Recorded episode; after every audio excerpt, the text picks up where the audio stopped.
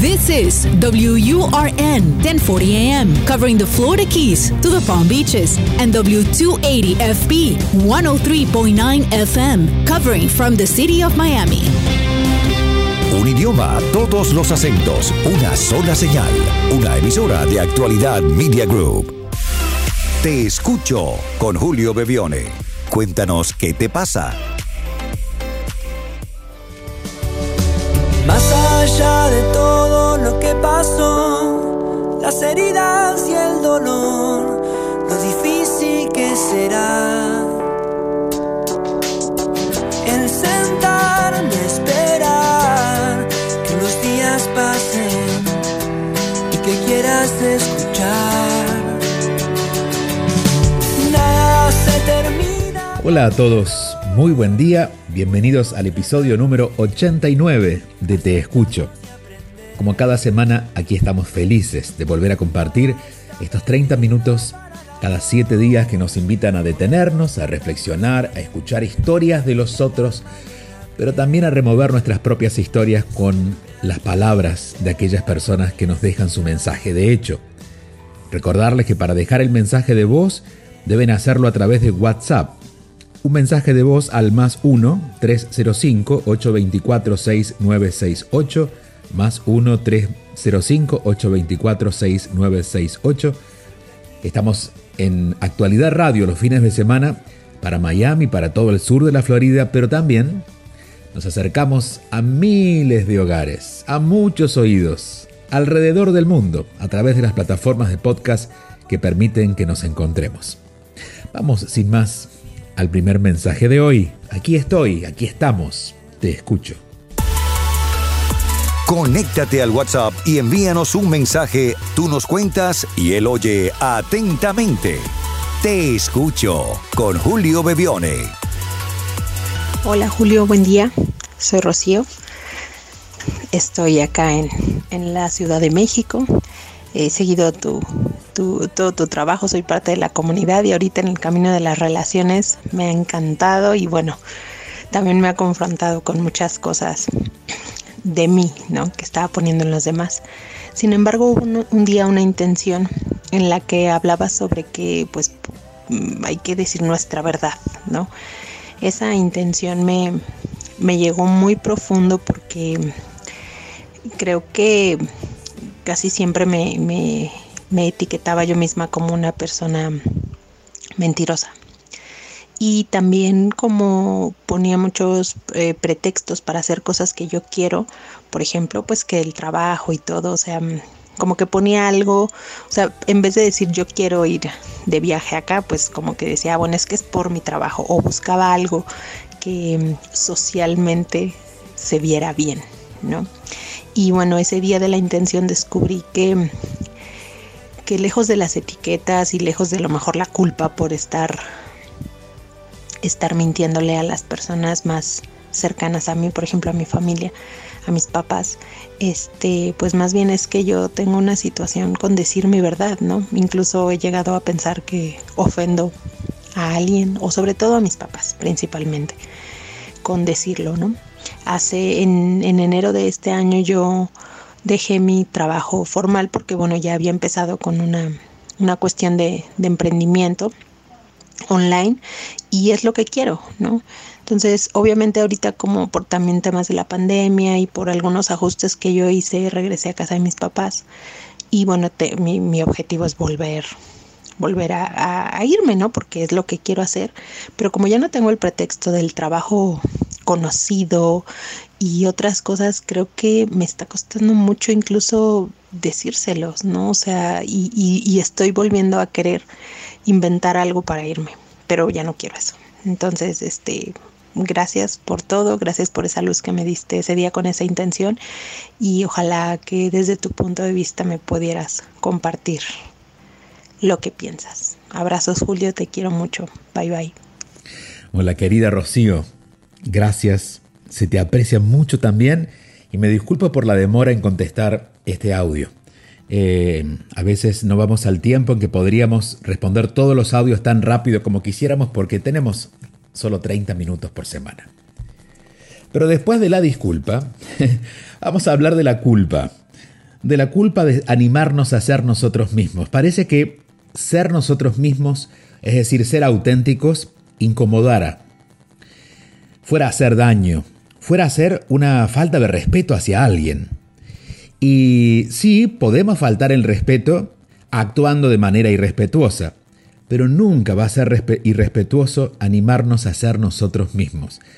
En definitiva, porque no tenemos otra opción, porque podemos demorarlo, pero al final terminamos haciendo o diciendo las cosas de acuerdo a cómo somos y viviendo de acuerdo a cómo somos, pero allí aparece este elemento que hace que comencemos a mentir, que es la culpa.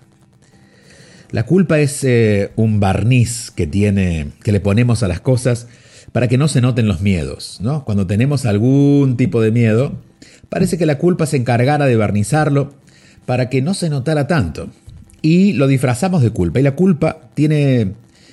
La culpa hasta tiene una, un mejor perfil social que el miedo. Las personas con miedo no son tan bienvenidas, pero una persona con culpa hasta, o culposa se la ve, y equivocadamente, pero socialmente se la ve hasta una persona que es juiciosa, ¿no? Que de hecho lo es, pero no en su mejor juicio.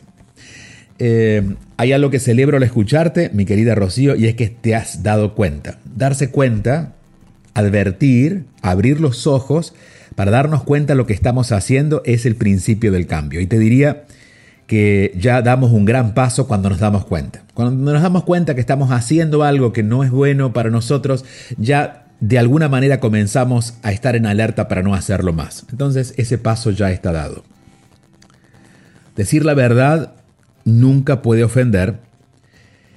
O en todo caso, si consideramos que no decimos la verdad por miedo a ofender, en todo caso la ofensa es hacia nosotros mismos y por eso vivimos con esa culpa, ¿no?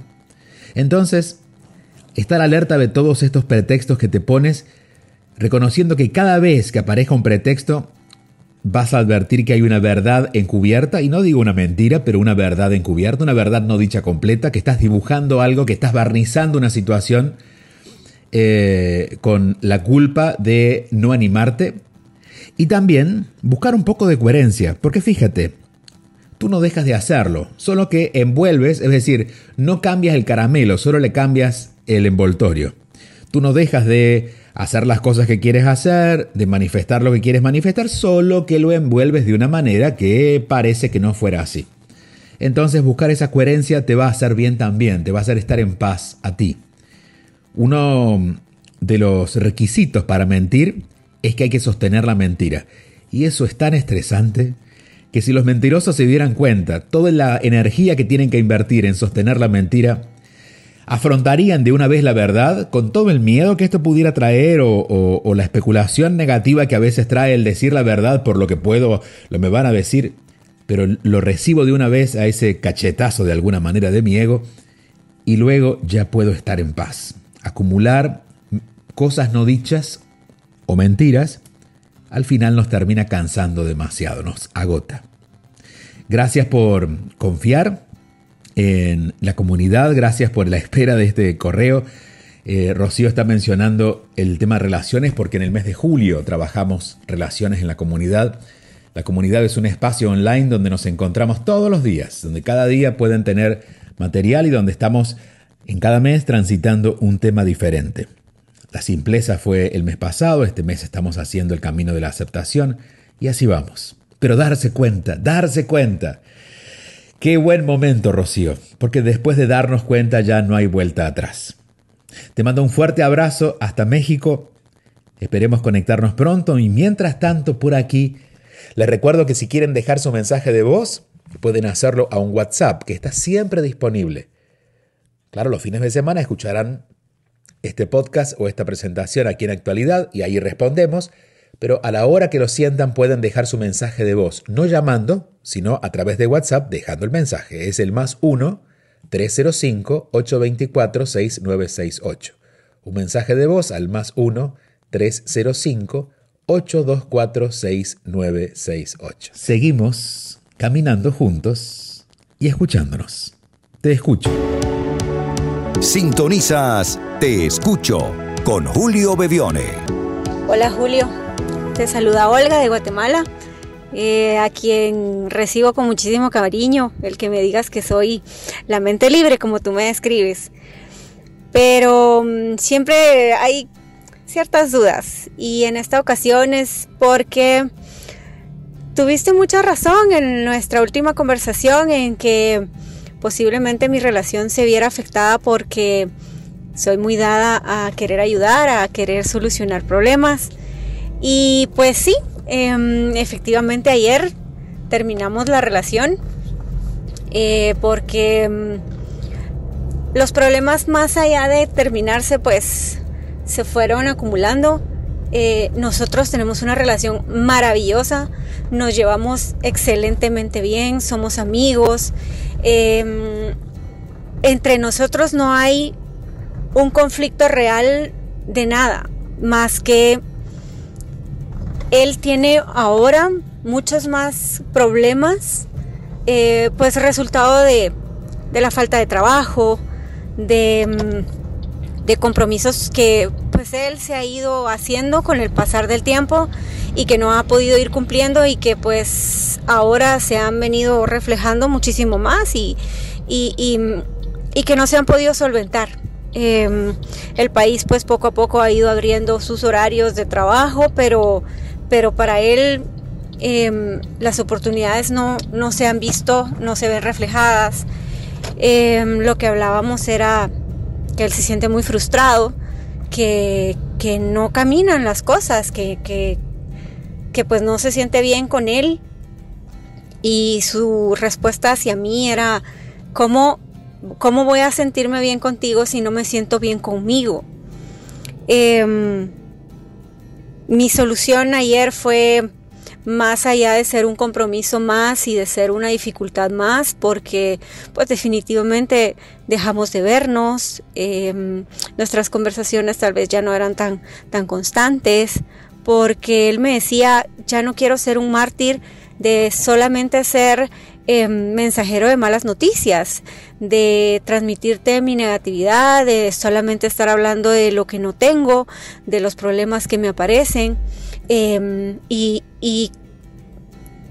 inclusive, o sea, me decía él, yo no puedo llegar a verte porque porque a veces no tengo para la gasolina, se me arruinó el carro, no tengo ni cómo arreglarlo, pero no te lo digo porque sé que tú vas a buscar la solución. Y el tema acá no es que tú busques la solución, porque a todo le vas a encontrar una solución y eso lo admiro de ti. Simplemente que no me siento bien porque sin ni siquiera el poderte dar la atención y sin siquiera poderte em, cumplir en esas cosas tan pequeñas, yo me siento mala persona. Y más allá de arrastrarte a esto, em, preferimos pues dejar la relación así. Em, continuamos con una amistad, obviamente pues no nos hablamos ahora, porque quisiera que él se enfocara en, lo que él tiene que hacer. Entiendo que cada quien, cada persona tiene sus procesos, tiene que, lidiar sus batallas y sus tiempos son diferentes. Eh, no quisimos darle un tiempo a la relación porque tampoco quisiera presionarlo con démonos dos meses de tiempo y quizás esos dos meses sean más angustiosos para él y, si las cosas se dan en algún momento, pues no cerramos tampoco la puerta porque la amistad está más allá de la relación, el cariño existe y, pues posiblemente se dé en algún momento. Pero mi pregunta más allá de esto es, eh, para tenerte en contexto, era, era contarte, pero em, mis relaciones anteriores no funcionaban porque, bueno, siempre se aprovecharon del que yo era muy buena y del que yo siempre ayudaba y del que siempre estaba yo para las personas. Em, y ahora es el mismo problema, simplemente que, que esta persona no, no se quiere aprovechar, no quiere tomar la ventaja, no, no está haciendo de esa forma, al contrario, está siendo demasiado bueno y pensando más en mí que en él para que, para que yo no salga lastimada. Em, que no sé, qué ver reflejado eh, eh, en, el tema de, bueno, yo seguiré siendo yo y seguiré dando mi bondad y seguiré queriendo ayudar, pero cómo poder entender esto, Julio, porque porque en este momento estoy muy tranquila y te digo, estoy satisfecha con lo que he vivido y con lo que he logrado transitar hasta este momento eh, y no me arrepiento, pero, pero seguramente hay cosas ahí que trabajar todavía y que, y que tú con tu sabiduría pues podrás ayudarme. Muchas gracias, Julio. Gracias a ti, querida Olga, y te mando un fuerte abrazo hasta Guatemala. Eh, para poner en contexto, bueno, Olga fue más o menos contando la conversación que tuvimos, ¿no? Eh, se enamora de una persona que no estaba viviendo su mejor momento, como ha pasado mucho este año y creo que mientras las escuchaban a Olga muchos o muchas habrán sentido lo mismo. Eso me pasó con mi pareja. Quizás este año perdió el trabajo, eh, quizás este año no pudo sostenerse por sí mismo, cómo eso cambia una relación. Pero en este caso era una relación que estaba conformándose, que es muy diferente. Digo, esta, esta actitud que están tomando ellos no puede ser comparable con una relación que lleva tiempo, que es consolidada, donde realmente estamos el uno para el otro. Pero ante una personalidad como la de Olga, que tiene la tendencia más a ayudar que a recibir, más a dar que a recibir, eh, la prudencia en este caso es fundamental. Ser prudentes con respecto a qué? Con respecto a una palabra que en las relaciones es fundamental. De hecho, en el camino de las relaciones que mencionaba recién, que tuvimos el mes de julio en la comunidad y que te está disponible, sigue disponible porque todos los miembros de la comunidad siguen teniendo acceso a ese contenido, hablábamos de la equidad. La equidad es, les diría, eh, la base de una relación estable y una relación en paz. Cuando estamos opuestos a estar en paz, en caos, en una relación, cuando no hay equidad, cuando estoy recibiendo más de lo que estoy dando y eso me frustra, o cuando estoy dando más de lo que estoy recibiendo. Por lo tanto, advertir la inequidad, que es algo que advertiste tú, pero más claramente advirtió tu novio, o tu, expareja en este momento, tu amigo, eh, demuestra que a una relación se mantiene lo que han decidido en este momento es, como no podemos tener equidad, vamos a tomar distancia. Y quizás él advirtiendo de buena manera que esta es una de las, eh, de las fortalezas y debilidades a la vez de tu vida. Porque si bien a ti no te cuesta dar y acompañar, también eso hace que muchas veces caigas en situaciones donde, donde bueno, se te va la mano en ayudar y al final ayudas tanto que terminas perdiendo. Y aquí te voy a decir algo que es fundamental para ti, Olga, y para todas las personas que estén envueltos en situaciones similares en cuanto a relaciones. Cuando hay inequidad, por ejemplo, yo doy mucho, doy, doy, doy, doy a alguien que no me da suficiente. El que recibe eventualmente va a ser consciente que no puede compensar eso que está recibiendo y se va a ir. Es decir, si quieres espantar una pareja, dale mucho. se va a ir antes. o se va a ir, si no tenía planeado irse, se va a tener que ir. Porque al dar tanto, al recibir tanto la persona que recibe, y no sabe manejarlo, se, siente tan incómodo en esa relación que elige irse aún cuando no le estén pasando mal. Por lo tanto, eh, lo que estoy diciendo es que él fue consciente que en este momento de la relación él estaba recibiendo más de lo que podía retribuir y que él advirtió quizás ya cierta incomodidad en él, como tú lo comentas, y por eso toma un paso al costado. En tu caso, has podido advertir que es un patrón eh, continuo en tus relaciones, pero que esta vez ocurrió algo diferente. Y esto es muy valioso. Siempre digo que cuando la realidad cambia es porque hemos cambiado nuestra forma de ver la vida. Y en este caso, si bien seguiste tú siendo la misma que daba, con un poco más de cuidado, pudiste advertir que alguien te dijo, no, no, no, yo no quiero recibir, déjame a mí hacerlo. Eso me parece que es una confirmación de que hay algo dentro de ti que ya cambió. No insisto, no hay mayor confirmación de que hemos cambiado por dentro cuando las cosas por fuera cambian. Así es que por eso premiate. Y segundo, en cuanto a la relación, yo te diría, la relación todavía sigue viva. Dos personas que tienen la capacidad de cuidarse como tú lo haces, demuestra que la relación está viviendo una transición hacia algo diferente y quizás terminen realmente siendo solamente amigos. Eh, de hecho, una relación de amigos donde no, no hay sexualidad, por ejemplo, bueno, se parece a una relación de pareja porque hay confidencia, hay eh, otro tipo de intimidad, solo que no hay relaciones, entonces se convertiría quizás en un tipo de relación de pareja o de relación de amistad, similar a una relación de pareja, con nuevos códigos, como creo que está ocurriendo en estos tiempos.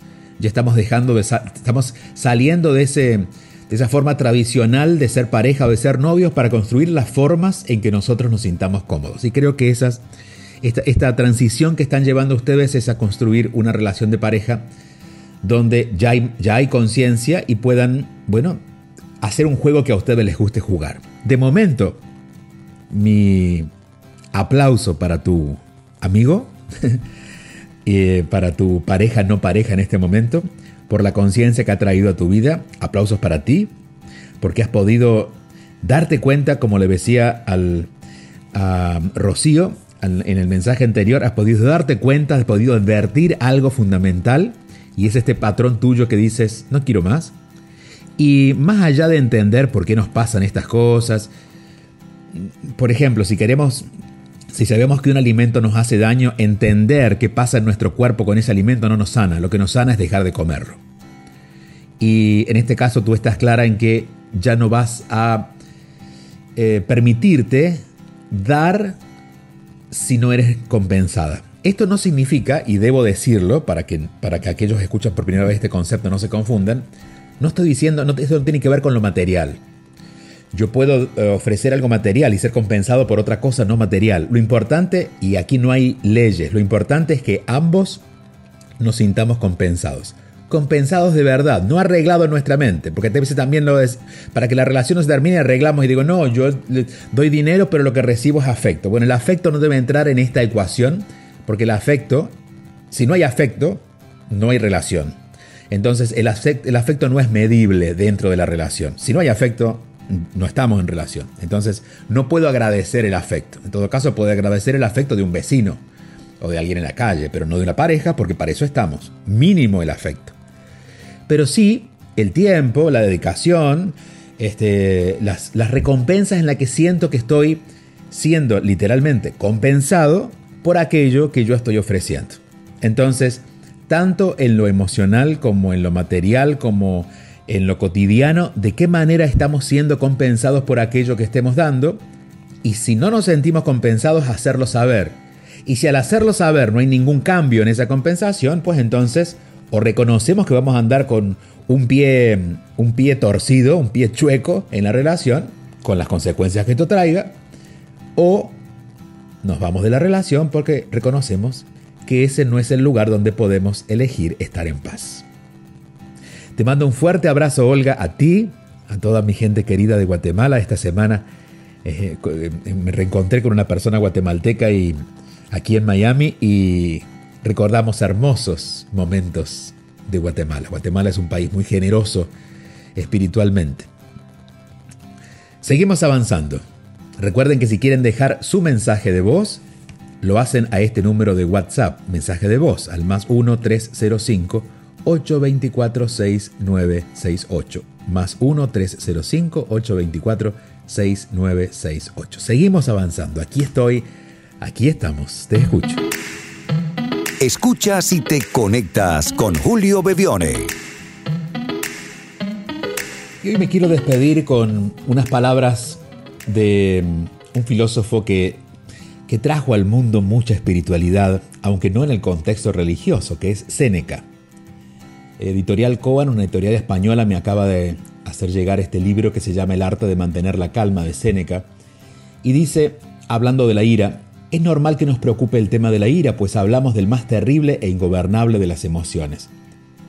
En las demás es posible hallar cierta mesura. La ira, en cambio, es pura agitación, violencia, deseo de agredir, de herir, de atormentar, de dañar al prójimo, incluso a expensas del bien propio. El que la padece busca una venganza que irremediablemente acarreará su propia destrucción. Los sabios de antaño la definen como una locura breve, pues, como el demente, el iracundo es incapaz de controlarse, olvida lo que le conviene, ignora los afectos se obstina en alcanzar sus fines, no escucha consejos ni atiende a razones, se ofende por nimiedades y no distingue lo justo de lo injusto ni lo verdadero de lo falso. Se parece a un edificio que al derrumbarse se hace pedazos sobre aquello mismo que sepulta.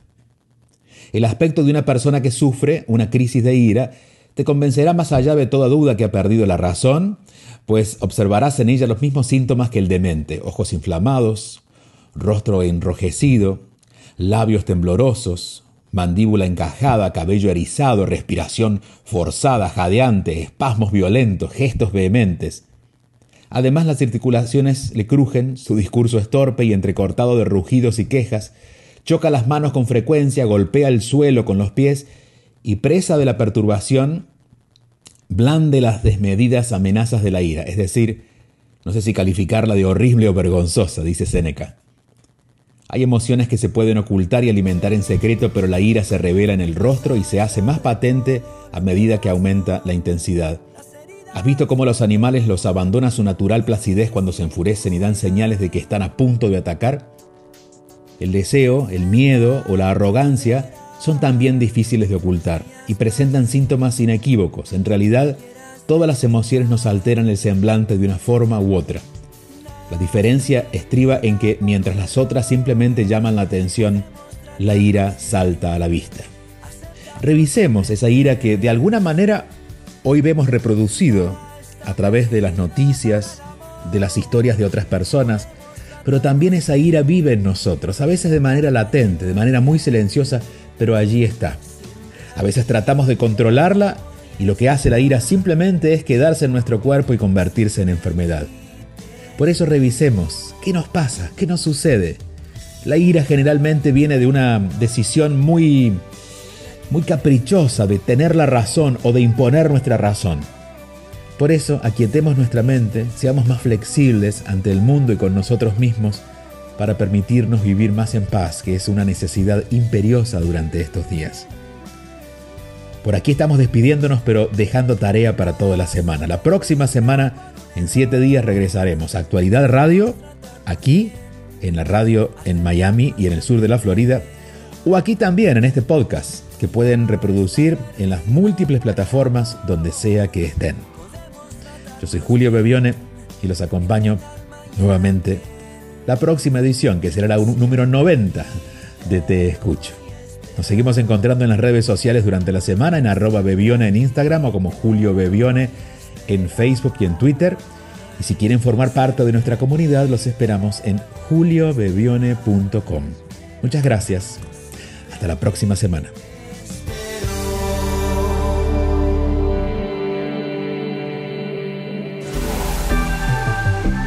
Te escucho con Julio Bebione, solo aquí en Actualidad Radio